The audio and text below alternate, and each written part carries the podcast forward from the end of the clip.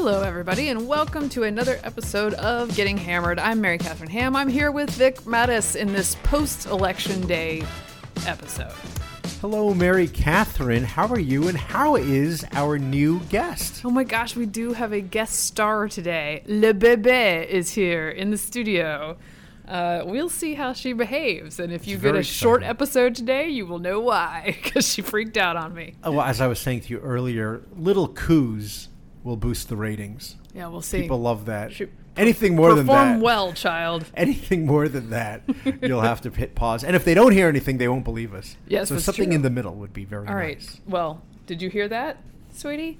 Uh, so hopefully she will she will cooperate. Uh, I did my first three kid drop off at school today. So that you, was you didn't drop all three kids. no, off. but it was the first time I okay. took all three kids to a thing together. It was different. It was different. Can, can you fit the, the, the, the car seats three, uh, two and Yes. one, or it because my well my other two are in boosters now so it's not as complicated as it Okay, used to be they're okay. just the they're just the, little little platform extra seats. Yes. Mhm. Oh, that's true. so we spaced them enough that i don't have to worry about all the car seats that they're in a row. that does get tricky yes Oh, they're in a exciting. row and what i like is that the two girls are old enough to entertain the baby Oh, that's remember in the old days i actually thought this this is my evolutionary advantage. I have i have very long arms. They're longer than you're Yes. supposed to when you put your arms out your wingspan is supposed to be the same height as you are. Suppo- Mine is three inches longer, mm-hmm. which makes me think either I was meant to be five nine and something bad happened, You could, or you could have been a great basketball player. then I had kids and I realized this is why I was made this way because I could reach to the back and find a pacifier at any them. time. when when the kids are small and or they're facing- discipline them, Yes. whatever needs to be done. Well, like your kid, for example, would be uh, your your baby is facing backwards still. Yes. and the other girls are facing forward now. And I, I have to say, even on the third one, I'm still pulling out my camera because I haven't installed the mirror yet. There's a mirror you can put back there so you can see Yes, the baby. I remember haven't that. installed that, but I, I can put my camera flipped and stick it back there and s- make sure she's good to go. so I did that's, that. That's amazing and dangerous. it's, it's good. It's just at a stoplight, Okay, everybody. yeah. But I dropped uh, the other two off at school today with her, and I will say I only blew up at one third of the children. Just one of three. So I feel like that's a pretty good ratio for getting out the door with the baby and the general children. general misbehavior. no, it's just like classic kid stuff, and I shouldn't get upset about it. My my oldest misplaced her sweater, Mm-hmm. and it's cold outside, and there's a specific sweater that she has to wear, but we can't find the sweater. So I got a little ticked off about that. They pay a price for their inability to remember things. They really Mm-hmm. do. And, and parents will. I remember thinking about this with, you know, my mother, for example, being like, you know, unreasonably mean because I forgot something. And now you know why. no, and well, and it's ter- I, I'm such a hypocrite because I forget everything. I lose Yeah. stuff all the time, and they have to help me find stuff. That's so right. why am I like, oh, you can't keep track of your sweater? Like I don't keep track of a sweater. So uh, we made it though. Good. We made it. Wonderful. There were there weren't a lot of tears. Everybody came okay. So I Very did it. That's Very that's my first time with three. And all the people with four and five, feel free to scoff at Well, me. Well, they're driving a bus. When you get to that point, you have to drive a bus. It's harder. Yeah, It's that's harder. What about you, Vic? What's going on? Uh, well, I'm doing fine. I feel like I am living at the last few days my healthiest life. Really? Why do I say that? Because, as some people might know, I don't like to waste food. Uh, it's one of my obsessive compulsions. I hate throwing away food. Uh, well, after the um, Halloween block party that we had in our neighborhood, and my wife With your cauldron of stew. yeah, with my cauldron of stew, which I kept for myself. And by the way, yesterday was day six of the Irish Guinness stew. I'm done. It's no more. it's gone. I was beginning to speak with a brogue. It was like ridiculous. But the uh, uh, but one of the things they left on the table uh, that was untouched at the block party at the neighborhood party was a like a giant crudité, you know. And so they gave it to Kate to bring home. It hadn't that even been opened. Never gets touched, by the way. no, and, and and also Why do we buy it? in a crudité, especially the pre-cut one, because this looked Yeah. like it was pre-cut. In the pre-cut crudité, the last thing that goes is what? What do you, what would you say? the cauliflower. yes, that question. Who wants it? Cold, no less. I think the only cauliflower I might have is like cream of cauliflower. Yeah. or something very unhealthy at a steakhouse. Your fake low carb yeah, mashed potato cauliflower. Yeah. So uh, there, luckily there were no caul- there was no cauliflower here, but it was a giant container, and I every day I've been bringing in carrots, tomatoes, yellow peppers, uh, and cucumbers. Look It's at this. Ridiculous. Yes, I'm. You're a new I'm man. Just a, a wide. Yeah, I feel. I feel. I feel like it's like I had those little vitamins on Fox, the commercial where they concentrate all the vegetables and fruits into a little There you pill. go. I'm actually living it. I, on the other hand, because it was election night, indulged in election night vices such as having a beer or two and eating terribly because that's what Good you do on you. election night. Although, uh, like a beer and a half in, I'm such a lightweight now. I was like, well, that was probably a mistake. I had a little headache going at about 11 o'clock at night. I wanted to do that very thing, and I didn't. You know what I was waiting for? In my mind, I pictured a decisive moment Mm-hmm. uh, on election night where at 8 o'clock or 9 o'clock, I'll even give it 9, the networks announce Right. the winner. And then after that, maybe I break out a cigar outside. And then maybe I have some scotch or something great like this. It did not turn out that we didn't way. have that moment. That that moment happened on Twitter, Yeah, where yeah. Dave Wasserman That's at right. Redistrict on uh, on Twitter, who's a is with the Cook Political Report, well known prognosticator who knows the numbers very well, and he declared it early. He does The- his line, I've seen I've enough. seen enough for Virginia early, and, and the was results right. were in. He was correct that Youngkin had won. Uh, the networks waited a long time, partly because they want they want to be right. They want to be sure they're right because they've gotten burned in the past for being wrong. They also want you to keep watching TV. Yes, other people have said that. That I, I find that very upsetting. I'm staring at the number 95% reporting Right. forever. You're just looking at that number. When is it going to move? It's like watching, you know, a raindrop on the windshield. Like, when is it going to drop? And then I, my son stayed up till about 11:30, but he had school the next day, so I said, just you know, we'll let you know. But he felt pretty confident that it was going to be Youngkin. And at 12:30, I think I saw Rick Klein tweet out yes. ABC News. I think I, I woke up on the couch after my beer and a half um, with the baby with the baby on me at about one o'clock to Van Jones announcing on CNN that Democrats were being annoying I and like- that was I why they the- had lost. It was really honest uh, analysis. yes, actually, let's play the clip from Van Jones. Uh, these numbers are bad. This is not some. Th- these are these are our voters. Th- These are voters that came to us in 2018, came to us in 2020, and have abandoned us in droves in two states that should be in our column. That's a big deal. That's a that that is that is a five alarm fire.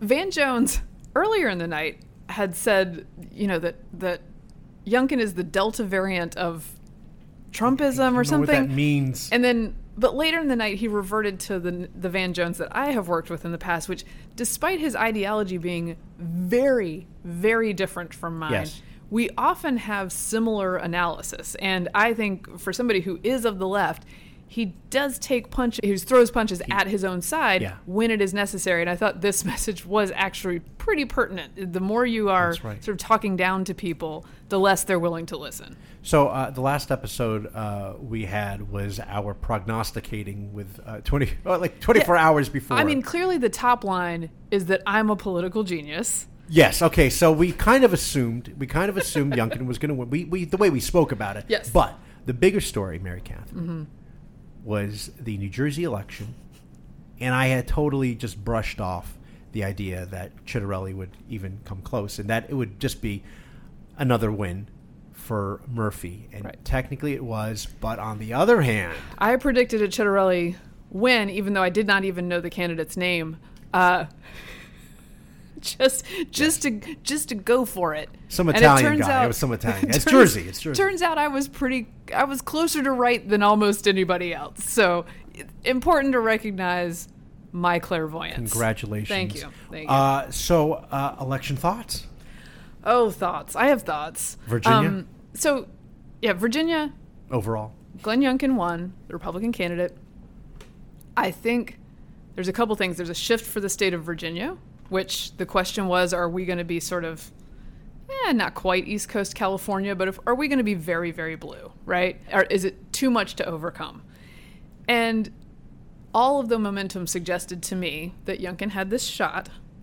I think I ended up predicting something like 3.5 or 4 points, and it ended up being three, two and a half, three. A little under three. A little under three. So there's a shift for the state of Virginia. The bigger and I think more interesting shift for Democrats to look at is the shift among women voters. which is like double digits, Yeah. teens for women overall. I think 37 point swing for co- non college educated women. Woo! My Yeah, goodness. That's big.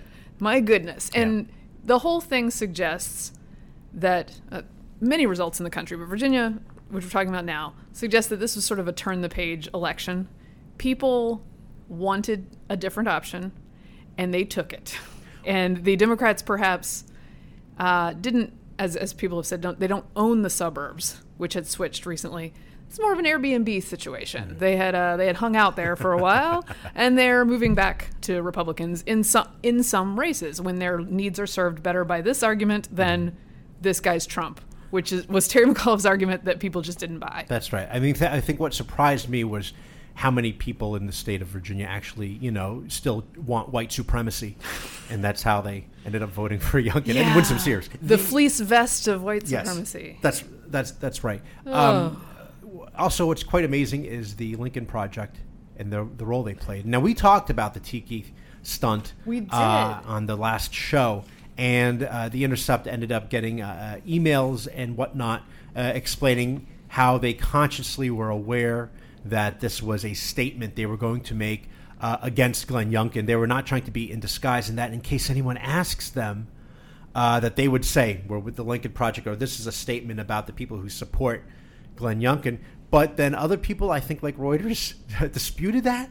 Well, so the interesting thing is the the emails show that they planned this thing. Now the person leaking the emails also tweeted about this and is, has a need to CYA. So just read the motives how you That's will. right. Um, but it seems like the Lincoln Project did plan this thing in some way, assumed that people would know it was a stunt, and told them to tell reporters that it was a stunt. But no reporters asked where they were from. Yeah. Uh, and so there was a a lot of people took it at face value. Glenn Young reportedly sent a thank you gift basket over to Lincoln Project for this stunt, which it did it did throw Terry McAuliffe so off any closing argument that it was an interesting part of this Two, race. two questions for you. Uh, do you think they ate the gift basket at that point? do you think they were so depressed, like, oh, bleep it, I'm just going to eat it anyway, you know? I mean, I would. and also because he's a former head of uh, the Carlyle Group and a billionaire, I assume. I hope it was a nice. Oh yeah, Gift like a, basket? yeah, no, it, like no, Not none of the cheap, cheap dried yes, breadsticks. Don't, don't- and don't give me fruit. I'm sorry, I don't want a fruit basket. I don't want. I can get a fruit at the store. I need, I'm- I need summer I- sausage. oh. How did you? You took the word right out of my mouth, quite so to speak. I'd say summer sausage. Uh, you know, if it's like a Zabar's basket, then you get like uh, smoked salmon. Give me some smoked salmon. and- southern season. I need something along something those canned. lines, Something yeah. canned.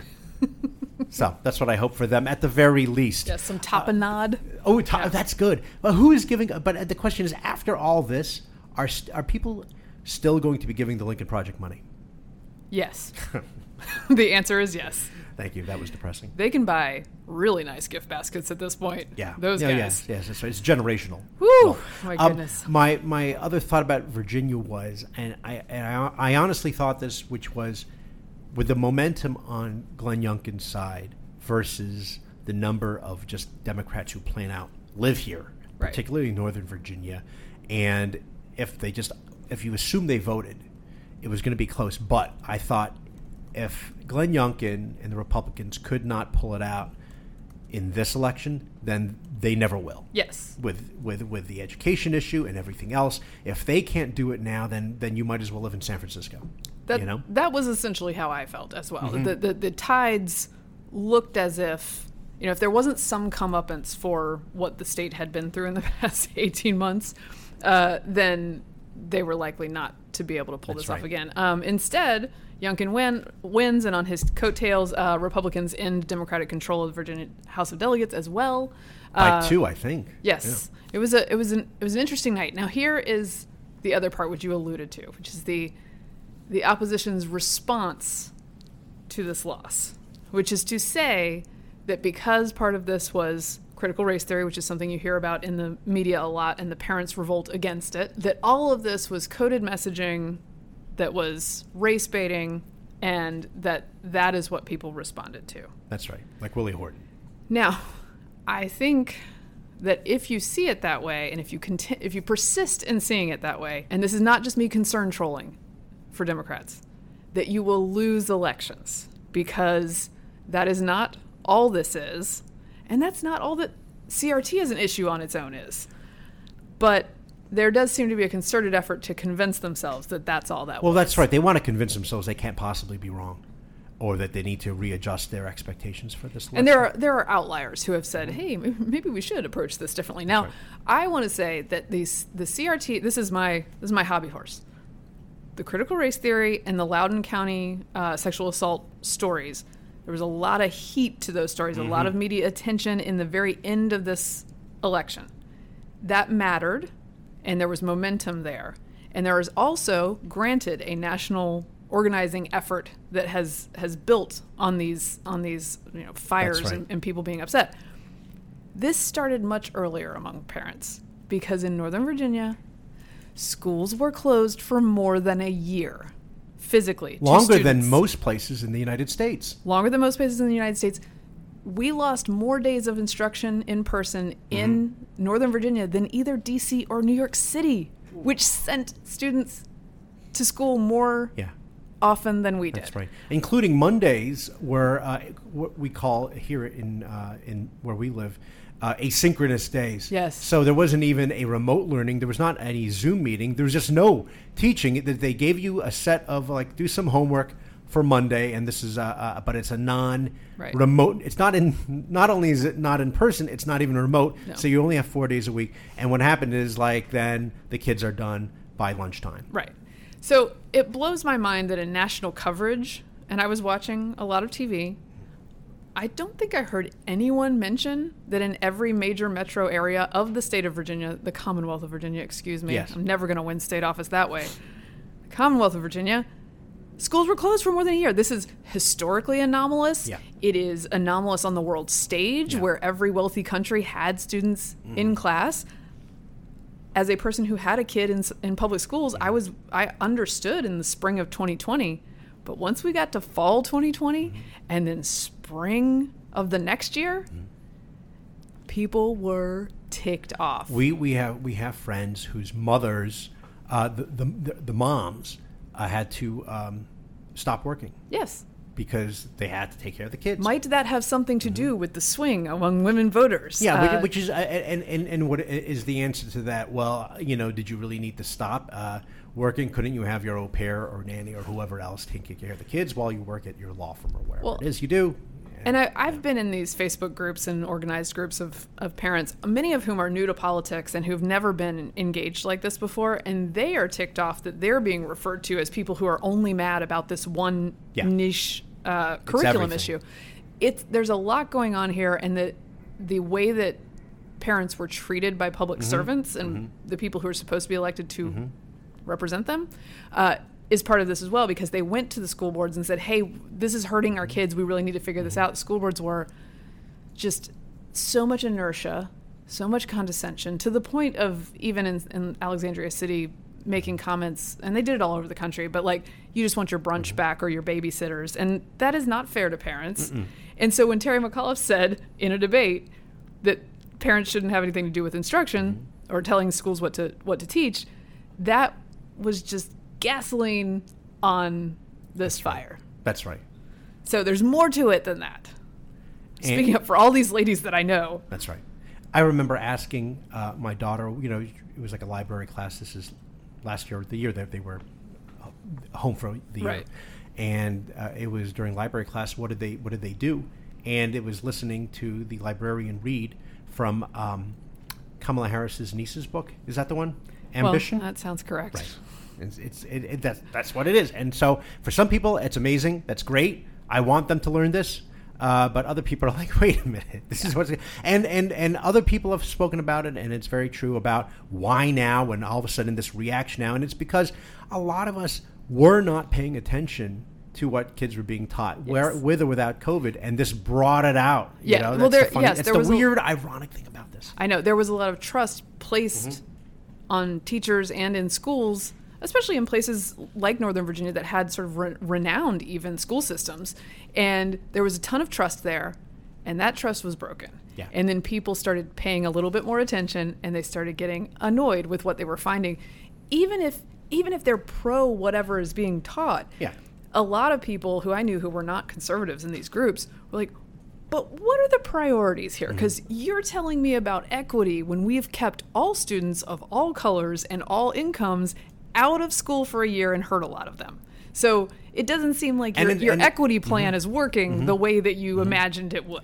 and it, and it's and it's middle class. It's lower middle class and minorities who, uh, you know, have it much harder because uh, they may not be working, uh, be able to work remotely. So, It was a rough year, is my point. yeah, that's right. And the and the public school systems lost tens of thousands of students as a result. That, that's right. That, yeah, I think I think our district lost like twelve thousand yeah, kids. that's right. It's a good thing they had Randi Weingarten at the end of the uh, Well, McAuliffe campaign Thank to you remind for people. thank you for reminding me that the cherry on top of all of this is that Terry McAuliffe throws gasoline on on this fire with his comment, and then as his closer, he has the closer of schools. that's right. who is Randi Weingarten is the head of the national uh, National Teachers Union and was instrumental in cle keeping schools physically closed. And her name ID among the parents who are angry about Yeah, schools being it's closed not positive. is very high, and her approval rating is very low. Uh, so they knew exactly what that was. What do you? Why do you think he did that? Because he was sort of beholden to them. He owes them for their support, or uh, is it also just his final like finger? I think Giving the finger I think it was just I I think they didn't know how important this issue was and how ticked off for what reasons people were ticked off. And then and then it was just well let's get our base out and our base includes union voters so this is the person I mean, I looked at the crowd at that rally. They didn't look necessarily looked enthused or inspired. I've never, I've always read of Randi Weingarten. I read her quotes, but I've never listened to, to her until I saw that clip. And had it come out earlier, that would have been very easy for Youngkin to just play that. Like, are you, do you really want to be on her side? yeah.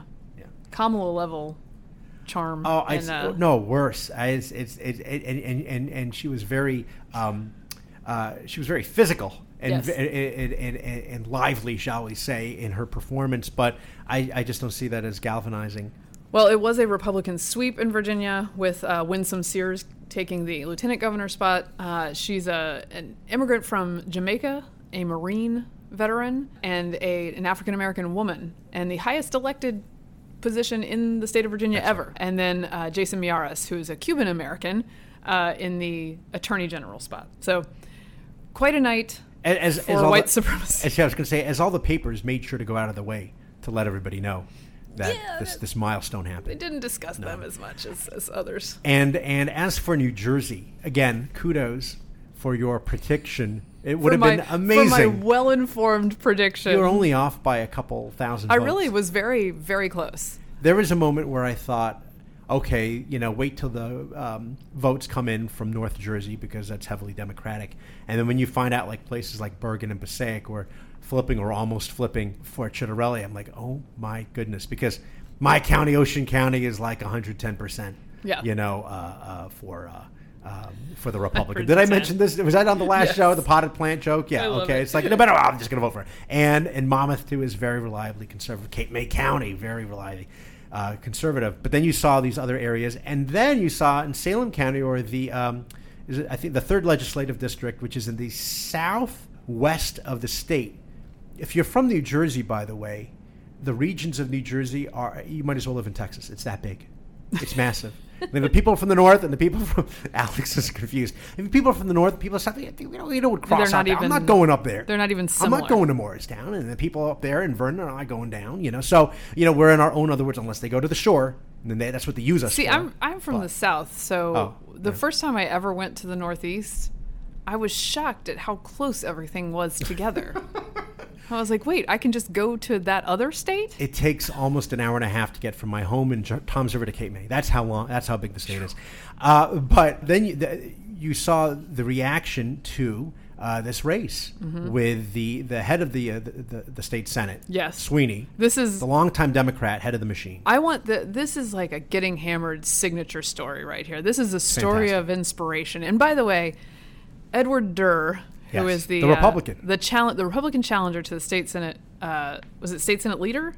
Yeah. Yeah, state senate pre- president. He won't be the leader, but he just dethroned him. Right. right. To, uh, he's the challenger to the state senate president, long time serving. Yeah, machine. Um, I'm sure at some point he'll get milkshake ducked, which is when you know a cute internet character you find out said something terrible in the past. Ah. But we're gonna leave that for now. We're just gonna tell the story of this week, okay? That's right. That's right. I won't remember that I tweeted it out. Yeah. So Edward Durr, who is a truck driver in New Jersey, ran an independent campaign against, and I'm when I say independent, I mean like indie movie style. yeah. like he he gathered You a few bucks. You have to see the ad. You have to see the ad. He spent $153. And how much of it was at Dunkin'? Oh, ah, about 70 bucks. Okay, According to Joe Simonson of the Free Beacon. A uh, large amount of it at Dunkin' Donuts. And then the other half was paper. and he has he has toppled Yeah. the state senate president. If that is not a change election, I don't know what is. is the most amazing thing I had read, and certainly as I mentioned on Twitter, if- I if I spent that amount trying to campaign, I would be spending it at diners. but you know, and you can't get anything fancy, you know. So you can get an No. omelet, but don't get the bagel with lox. Yeah, it's yeah, like keep it- 20 dollars. It's insane. You want to keep it middle class, you No, know? that- that's right. That's Yeah. right. That's right. Um, but there's a great quote from Edward Durr, who's, who was talking to a conservative commentator who happened to interview him earlier in this process. And I gotta admire this. This is not. This is actually interesting. He said, "Well, I'm a numbers guy, and I've looked at the numbers over the years." He said this in August. We have a district that is 150,000 voters. Senator Sweeney has never broken 32,000 votes. And so I felt if he can't even get half the district, that means there's numbers out there to be taken, and you just have to get people to come out and vote. I believe if they came out and vote, we could win. wow. Ed. Ed is a political genius. I was going to say how many political consultants helped put him that put that together for him. there's there's no campaign website. There's only a Facebook page. He is now in the New Jersey. I, I you know I it's it's a real Mr. Durr Goes to Trenton moment, and I, I I hope he has a good staff that will protect him from Yes. all the various things that happen, you know, and, and various political temptations and such. I do think Mr. Durr and uh, the New Jersey race in general benefited from flying sort of under the radar. Yeah. Um, because in the governor's race, nobody panicked because they assumed they were ahead. Democrats did, and Oh, so yeah. that, that was the that was probably polling what was gave ter- him polling the, was terrible. It was not Oof. a lot. But Uh, although yeah. polling in Virginia, pretty much dead on oh yeah, echelon insights from Yeah. our friend from our friend Kristen Soltis Anderson. It's pretty spot on. Yep. Uh, I would say the great shame of New Jersey is that if we paid more attention to that state, if the Republicans, the RGA, and whoever else had shelled out a few more bucks for Ciattarelli, Yeah. they could have found those other votes Yeah. to turn them out. At a diner things. somewhere. At a diner, at a diner somewhere. um, I would say I like to say also if you do look at the ad that Ed Durr ran, um, Yeah, let's play that. Hello, my name is Edward Durr. I'm running for New Jersey State Senate. I've lived here all my life. He remained silent as Governor Murphy, with his lockdown and mandates, forced the closing of over one third of our small businesses, costing New Jersey families thousands of jobs. He has done nothing, as seven out of every 10 moves are leaving the state, placing a heavier burden on those of us who remain.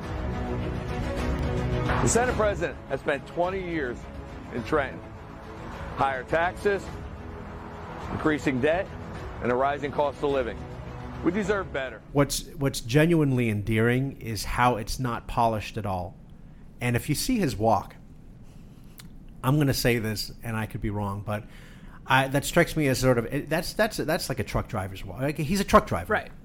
A good friend of mine, his from Jersey. His father was a truck driver for 25 years, a Teamster. He, he was a truck driver for A and P uh, supermarket. And you you have all sorts of things that happen when you uh, drive for that many years, and you can see the way he walks. It's a hard job.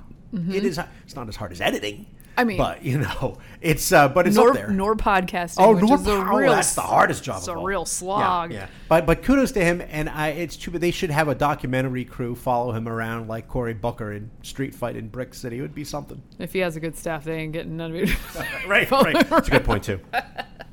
but a, gr- like just a really fascinating story about the insanity that can be American politics. Uh, so Ed Durr going going to the Senate. uh, and last, I did want to finish with a little bit of Winsome Sears's victory speech in Virginia. She, uh, is, I think, is going to be a bit of a rising star. Uh, she will be the way that so. the way that Virginia governorships work uh, is that you can only run you can only be the governor for one term. And so she will be next in line to be That's correct. the governor. Um, so her platform will grow. And she is a fascinating story. And here's a little bit about what she had to say, which, by the way, s- sort of slyly, not directly, speaks to some of the critical race theory stuff and the issues that people have with it. Because her position is this is America, this is the dream. I want people to know they can achieve this. But I, I say to you, there are some who want to divide us, and we must not let that happen. They would like us to believe we are back in 1963 when my father came. We can live where we want. We can eat where we want. We own the water fountains. We have had a black president elected not once but twice, and here I am, living proof. Update the baby is still sleeping. and in Supreme Court news, a majority of the Supreme Court justices seemed inclined Wednesday to rule that the Constitution provides a right to carry a gun outside the home, but willing to allow restriction, restrictions on guns in crowded public places.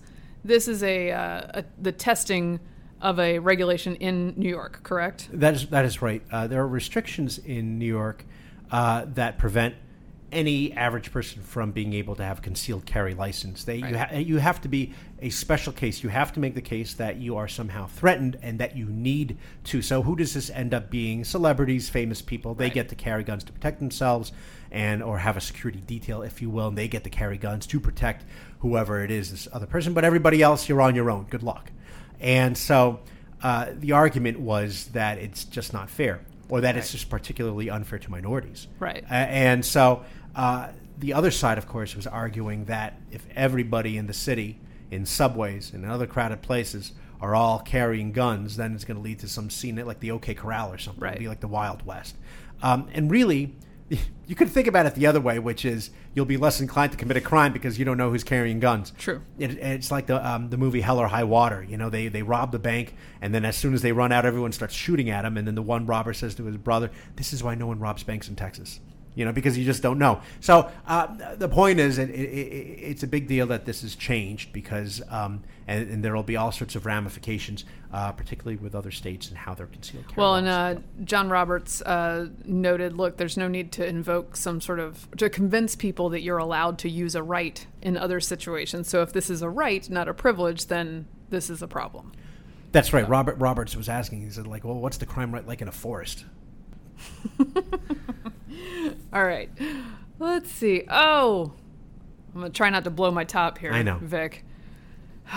Speaking of my hobby horses, the city of San Francisco, just days after the CDC advisory on children's vaccines said a okay. Oh, there's the baby. Speaking of which, this you is her if you heard horses. that, tune in to hear. Now we can say. Now we can say on the uh, when we tease this out. Tune in to hear the baby. Yep. Yeah. There she is, responding. to the whole thing just to hear. So this is uh, just days after the CDC panel of advisors uh, okayed vaccines for five to eleven year olds. Uh, the FDA has said in the past that this is okay. That was last week. San Francisco just just running ahead of everyone to say that starting eight weeks from now, everyone from five to eleven You better be. will have to be vaccinated and show proof thereof to go to like get ice cream in San Francisco. That is a lot, y'all. What happens to to the- put it lightly? What happens to the four-year-olds? Are they not allowed to get ice cream? I think they're not allowed like, to go. they, like, I don't like, know. like they can't. No four. No one under five is allowed into Ghirardelli's, I mean, right? In Ghirardelli Square. And the interesting thing is, if you listen to the FDA panel and the CDC panel, they are they are saying this is safe. We figured out the dosage. They explicitly are not gunning for mandates because this is an emergency use authorization for a child's vaccine, for which, by the way, children are not super susceptible to this. They're big illness. vectors, right? They're big vectors in spreading it. Is the fear is the fear that uh, the hospitalizations are on the rise?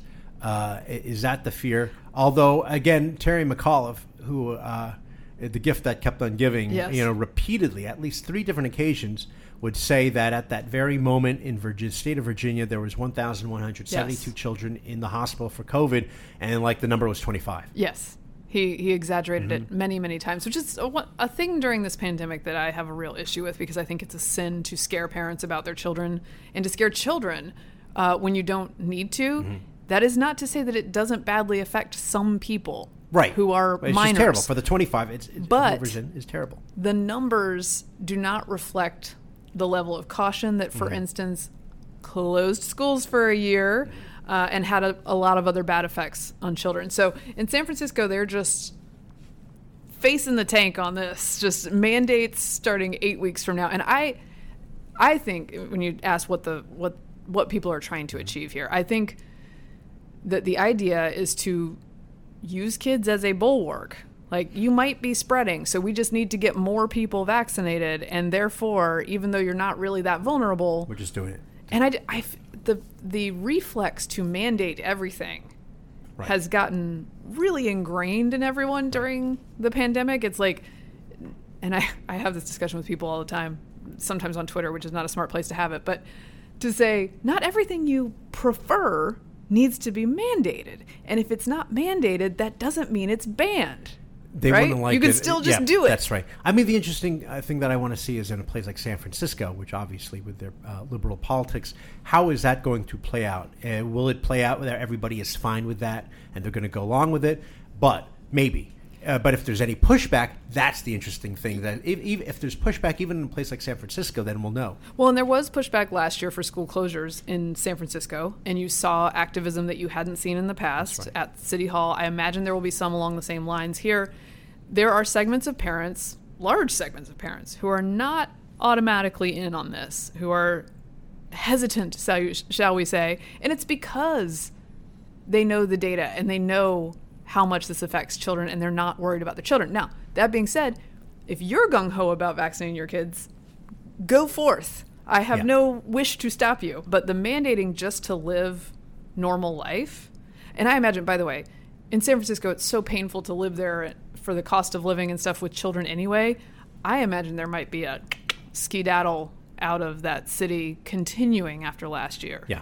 A lot of because it's been left. Not great. Somebody in the in the comments of this news story noted that she was a she's a Marin County realtor, and it's really helping her out. That the Oh, yeah. They're coming out there. because they're moving just outside That's the right. city That's right. to get away from I these mean, things. And the, and the question again is even even if you're vaccinated, uh, let's say in San Francisco, will you still be required to wear masks? I'm sure. Yeah. Despite the mean- fact, I think nationally the number now for 18 and up is seventy percent now, right? Yes. Uh, and certainly, uh, I believe the number of seniors uh, is now 98 percent. Yes, At least one shot. Great 98. news. So Someone, please wear a mask. So- Someone find me an off ramp. Yeah. I was like, I, I want I want push notifications for any news story with off ramp in it because we have to. I got news for you. That's not an off ramp. You thought it was, but they just wrapped it right back. You're back on the freeway. they keep saying, yeah, it's just a turn. Yeah, you just, you keep go- turning. yeah, yeah, you're back. keep turning. We're gonna finish with a with a with a potty story. Oh yes. oh no. Space potty. Space potty. Explain, please. A SpaceX toilet leak will force NASA astronauts to wear space diapers. Okay, so Can I say that it, it gives a whole new meaning to the word floaters? oh bless. There's so many directions this could go. Splashdown. This is in the Daily Star. Splashdown. Already could- that's good. Splash, splashdown could lead to splashback as four astronauts will be forced to wear mess-friendly undergarments on their return journey from the International Space Station. NASA has revealed an ongoing problem with the toilet on board SpaceX's Crew Dragon capsules means that astronauts returning to Earth this month won't be able to use the bathroom until they land. It's like taking my kids on a road trip. Ha, yes. Ha. Hmm. I ain't stopping. I hate to stop. I hate to stop. How long are these trips, though? Right? You're not that. You're not. This is not for hours on end. This, is- I would they- think. that's I why mean- we have the. I mean, it's aren't like- they? it's aren't they going very fast. fast? Like Thousands might burn up fast, right? Yeah, yeah. They go thousand miles an hour. So, uh, but they just you can hold sure, it. We're going three thousand miles an hour, right? That's right.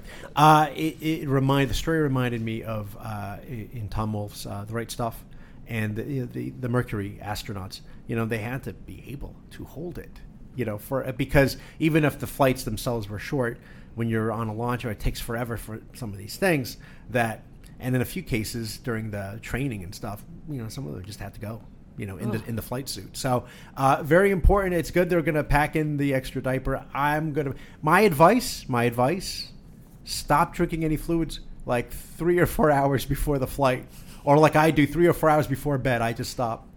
That's You what just- I do. I just, just so you can be safe. Yeah, safe. just so I can sleep through the night. Just to be safe. that, that's where I am in my life. That's important. Well, I I I feel for these for these guys, but you know, if you have the proper undergarments, I think they'll be all right. That's They're professionals, That's right. okay? That's right. Are they professionals or are these civilian astronauts? No, these are astronauts. I think it's half and half. I can't keep track I don't anymore. think William Shatner needed no. you know, no, and he's in no, his 90s. in case. This fat. is this is why I'm not going to space. This is another knock against space for me. Yes. And I do want to ask you one more thing. Please. Okay, so there's a uh, saw- I'm- I'm this is this is like a this is going to be a our get to know you question. Oh yeah, week. yeah, yeah. Okay. Um, but it's not deep, so don't don't Okay. get too excited. Uh, so on CNN today or yesterday maybe uh, they did a segment with a large family in Texas about inflation, Mm-hmm. asking them you know, how this was affecting them. They had nine children, a combination of fostered, adopted, and biological children, and the wife of the family says, "Look, the price of milk has gone from 1.99 a gallon to 2.79. I buy 12 gallons a week. Do that times four weeks in a month." because she has nine children, All right. many of whom are teenagers. Oh. And all of Twitter is now debating how much milk you should be drinking per week. Oh right. Because this is the milk conversation that somebody's like this. I saw it. there's happening. a giant milk conversation. Now, I understand that they would consume that much milk. I really like milk, and my children like milk, and we can go through it very quickly. I would suggest to both Democrats and media, anybody who's tempted to dunk on people who have nine children they're raising and are having trouble buying milk, that maybe that's not the way to go with that discussion. But I just want to discuss: Do you drink milk as like a, as like a just a refreshing drink? No. Do you think it's On- gross? No, no, no. I don't think it's dro- glo- Milk gross. is polarizing. Although it is, and and I believe it's in the movie Snatch that the uh, Stephen Graham makes this argument about milk is we're not meant to. We evolved not to drink milk, I believe, from animals. But um, I will have milk, like if I'm ha- if I decide to have a cookie after dinner, a little cookies and milk, right? So it's nice. Um, the idea of cookies and cho- uh, of chocolate and milk, and um, not chocolate milk, but having a piece of chocolate and milk, not as good as you imagine in your mind. In my mind, I'm like, oh, this is a great pairing. It's not a great pairing, but cookies and milk are. But You can't have like if my wife is baked fresh chocolate Yes. chip, whatever cookies. You can't pair that with water. No. Or a Coke. No, it I- has to be milk. I'm not huge on cookies unless I have milk, and then the two together is yes, very yes, very nice. And on the very rare occasion that I have cereal, you know, whenever, Yeah. then then that's milk. But I, I'm not otherwise. I'm not having it with a meal. Now, let me say this: my uh, my my Dutch brother-in-law, Mm-hmm. who is a giant, and you know the Dutch are giants.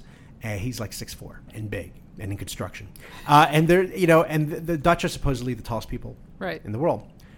He loves milk so much that if I'm over at their house, my sister's house, he will have like under the table the giant gallon of milk of whole milk, right? And it doesn't matter what the meal is. We were having tacos in the middle, and all of a sudden he And takes out the milk. milk. Hey, how about some milk? Would you like some? I said, No, I don't. I don't want. What, are you crazy? We had Chinese food. Oh, this is so delicious. milk Yeah, I did it. Take out the milk. Oh my gosh, insane. So when I when What I was a you? kid, when I was a kid, it was required to drink milk. Uh, we usually, Required? yeah, my, by my parents. Oh. You had to you had it with your breakfast, and then you had it with dinner. And when you Oh. had it with dinner, dinner. this is a very southern thing. When you had it with dinner, you had to drink your milk to earn sweet tea. So you could have sweet tea. You have after- two beverages. Two beverages. Yes. so you could have sweet tea after the milk as long as you finished it. Uh, so that was the pattern in our house. I love milk. I would drink it like crazy. Uh, what do you drink now? What kind of milk? Uh, whole milk. Ah, it's good. Yeah, I you. don't mess around. I No. do not mess around, and particularly, particularly when I'm very hungry uh, during this period of my life when I'm breastfeeding, because that's you, you, I, I need to eat like 18 grilled cheese sandwiches a day, and sometimes Ooh. I think yesterday I had like probably 12 Oreos with milk Because I- you can. because I can, and my body requires it. That's what I tell myself. I I can really take some milk out, and uh, it's good for me. Good for me. I'm holding back on so many jokes right I now, so I'm just going to leave it at that. Uh, I'd like to give a, a, a, call, a call out. I got two call outs for you today on the show. One is uh, a listener on Twitter goes by Plumber Vol. Plumber Vol, who said, "quote Victorino Matus is like pervy Ed McMahon and to MK Hammer's Johnny Carson. This is not real. I'm trying to break away from this, But you know what? That's that's kind of the vibe we're going for. I guess. uh, anyway, uh, you want to see a great uh, Ed McMahon bit? Go to YouTube and type in Ed McMahon Drunk Tonight Show. It's amazing. Uh, and also, uh, a good friend Subbeacon Subbeacon fan, who for the moment has changed his Twitter's avatar, is that what Oh you call it, the picture, yes. to our show's logo, which is our show's logo for now. Such a lovely tribute. and his handle at the moment is Getting Hammered Fan. Amazing. So Amazing. thank you. And that wraps up another edition of Getting Hammered. Remember, you can subscribe to us on iTunes, Google Play, Stitcher, and you can follow me on Twitter at Victorino Matus. I'm at MK Hammer on Twitter and at MK Hammer Time on Instagram. Come and check out baby photos and such. Le bebe. And if you are as proud of Vic Matus as I am for not making any weird milk jokes, you should subscribe. This has been a nebulous podcast.